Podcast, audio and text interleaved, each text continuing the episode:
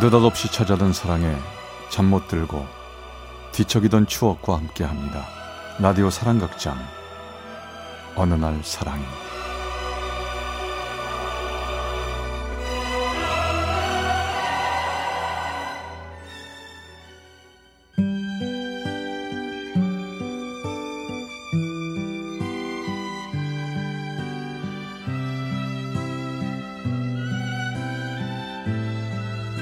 사랑의 체험수기 어느 날 사랑이 제 238화 잡을 수도 지울 수도.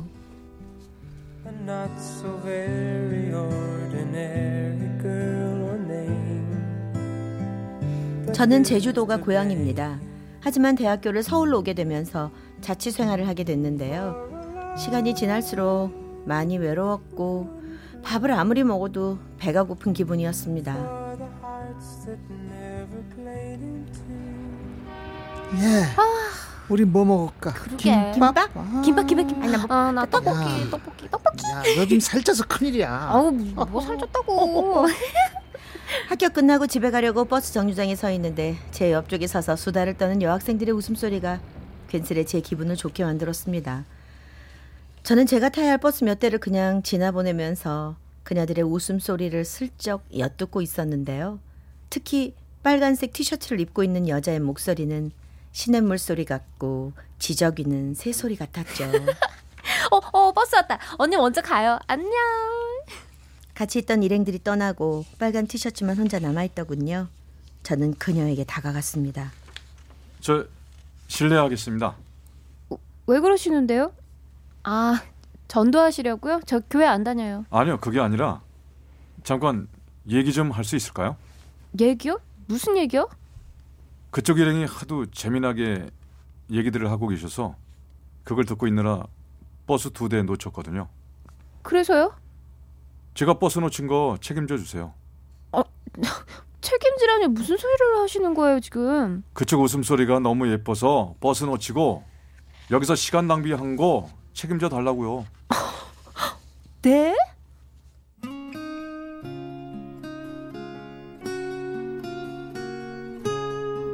우리는 버스 정류장 옆에 있는 자판기에서 밀크 커피를 두 잔 뽑아 나눠 마셨습니다. 저 문화대학교 영문학과 2학년 안주영입니다.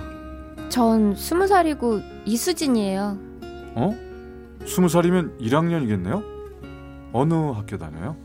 초면에 그런 얘기까지 다 할 필요 있나요? 아 그럼 다음에 만날 때 말해줄래요? 어 내일 오후 저기 저 돌다방 있죠? 저기에서 다시 만날래요? 잠깐 고민하던 수진 씨는 그러겠다고 했고 저는 그날 밤을 이리 뒤척 저리 뒤척하며 잠을 설쳤죠. 그리고 이튿날 12시 돌다방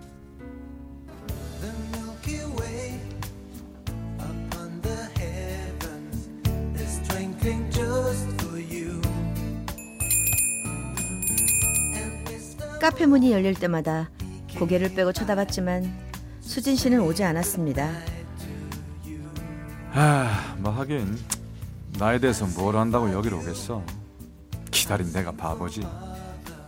혹시나 하는 마음에 우리 처음 만난 버스 정류장 근처를 자주 서성였지만 우연한 만남 같은 건 없었죠. 그렇게 몇 달이 흘러 여름방학이 됐고 저는 겨울 점퍼를 만드는 봉제 공장에서 아르바이트를 하게 되었습니다.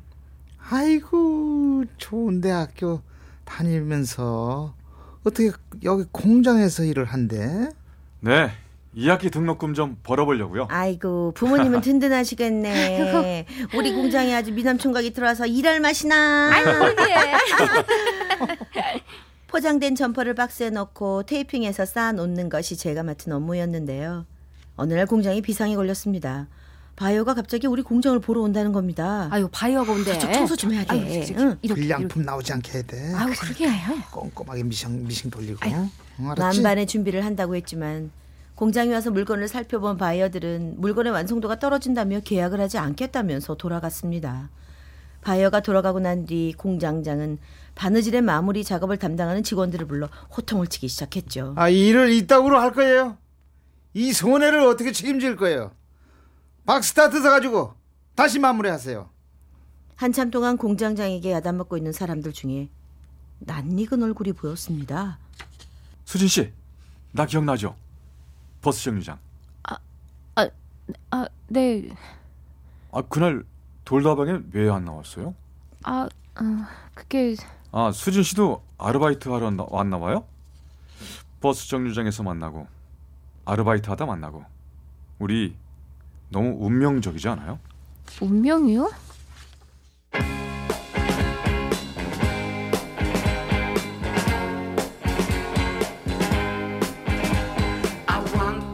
바이어가 다녀간 후 그동안 만들어 놨던 박스를 다시 풀어서 오리털 파카를 수북이 쌓아놓고 옷의 상태를 다시 확인하는 게 그녀의 몫이었고 저는 제 할 일이 끝나는 대로 수진 씨를 도왔습니다.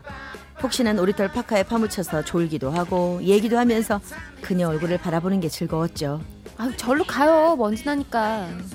절로 가라고요? 어?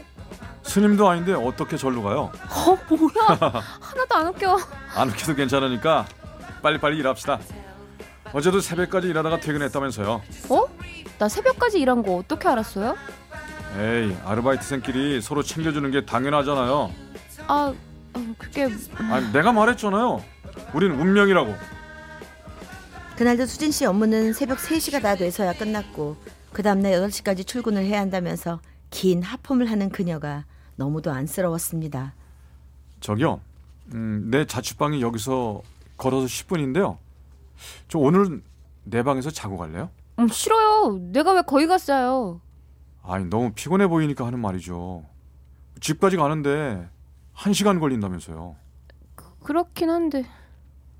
비가 오던 그날 밤 수진 씨는 작고 초라한 채 자취방에 들어왔고 좀 전까지 공장에서 깔깔거리며 장난치던 얼굴은 사라진 채 우리는 최대한 양쪽 벽에 바짝 붙어 누웠습니다.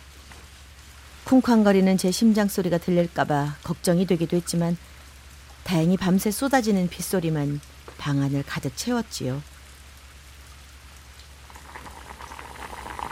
어? 아니 수진 씨 뭐 하는 거예요? 어, 어, 미안해요. 조용히 하려고 했는데. 아이, 뭐 어차피 잠 깼으면 일어나요. 내가 찌개 끓였어요. 찌개요? 하룻밤 신세 졌는데 아침밥은 내가 차려야죠. 고마워요. 자기. 나 사실 매일 이렇게 같이 얼굴 보는 것만으로도 행복한데 조금만 더 욕심내도 된다면 나저 수진 씨 한번 안아봐도 될까요? 그녀도 저를 꼭 안아주었고 우리는 연인이 되었습니다. 객지 생활의 오랜 외로움을 그녀가 모두 해결해 주는 것만 같아 눈물이 날 것 같았죠.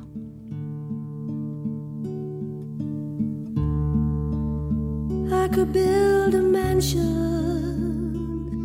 that is higher than a tree.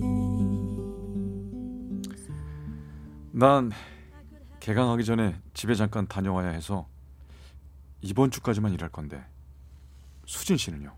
나는 음, 좀 더 다닐 수 있을 것 같아요. 아 그럼 내가 고향 다녀와서 연락할게요. 사랑해요.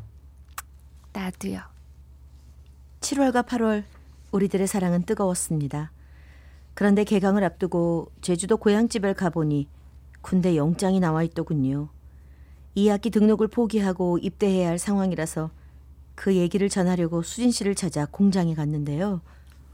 아우 주영이 총각 수진이 만나러 온 거야? 아유 근데 어쩌나 수진이 오늘 휴가 냈는데 아 그랬어요? 그럼 제가 집으로 연락해 볼게요. 아 근데 말이야 수진이 어디가 그렇게 좋아? 어 대학교 다니면 괜찮은 아가씨들 많을 텐데 왜 하필 공장 다니는 아가씨랑 연애를 하는 거지? 예. 아 궁금해서 물어보는 거야 그냥 아니 그게 무, 무, 무슨 말씀이세요? 아니 솔직히 내가 부모래도 속상할 것 같아서 그래 주영이 총각처럼 멋있는 사람이 왜 만나는지 난 그게 쭉 궁금했거든 아니 저 수진이가 그럼 저처럼 여기 아르바이트생이 아닌가요? 수진이는 새로 뽑은 미싱 아가씨야 몰랐던 거야?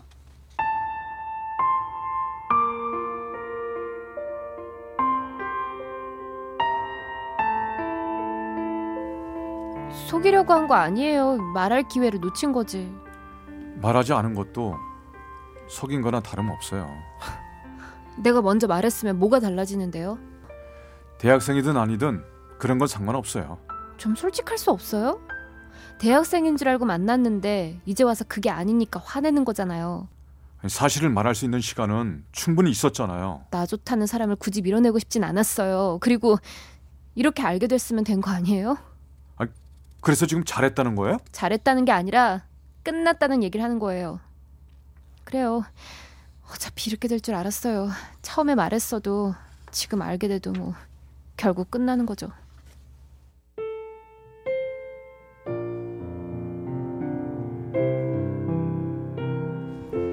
운명이라고 생각했던 그녀.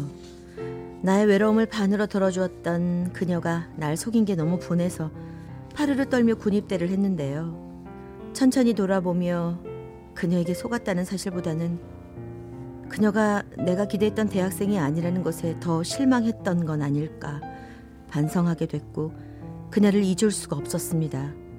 그래서 제대하고 나서 몇 년이 지나 수소문 끝에 그녀를 찾아갔는데요. 수진이는 유치원 교사가 되어 있었습니다.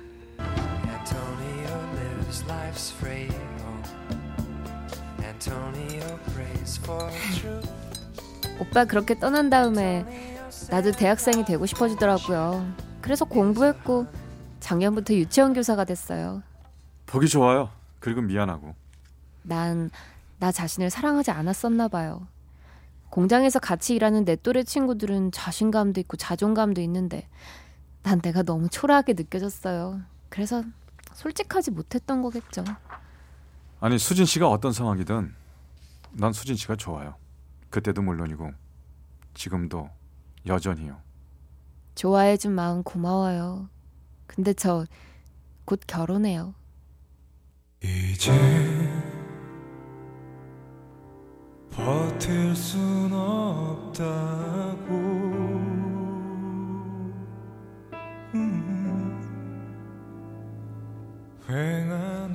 무엇이 중요한지 몰라서 허비해버린 시간, 흘려버린 감정, 놓쳐버린 사랑. 손틈 사이로 황금 모래가 빠져나가는 기분이었습니다. 두 아이의 아빠가 된 지금도 문득문득 그녀가 그립다면 나쁜 걸까요? 잡고 싶었지만 잡을 수 없었고 지우려 했지만 지울 수 없는 내 첫사랑. 그녀를 만나 따뜻한 차 한 잔 하고 싶은 계절입니다. 말할 수 있는 건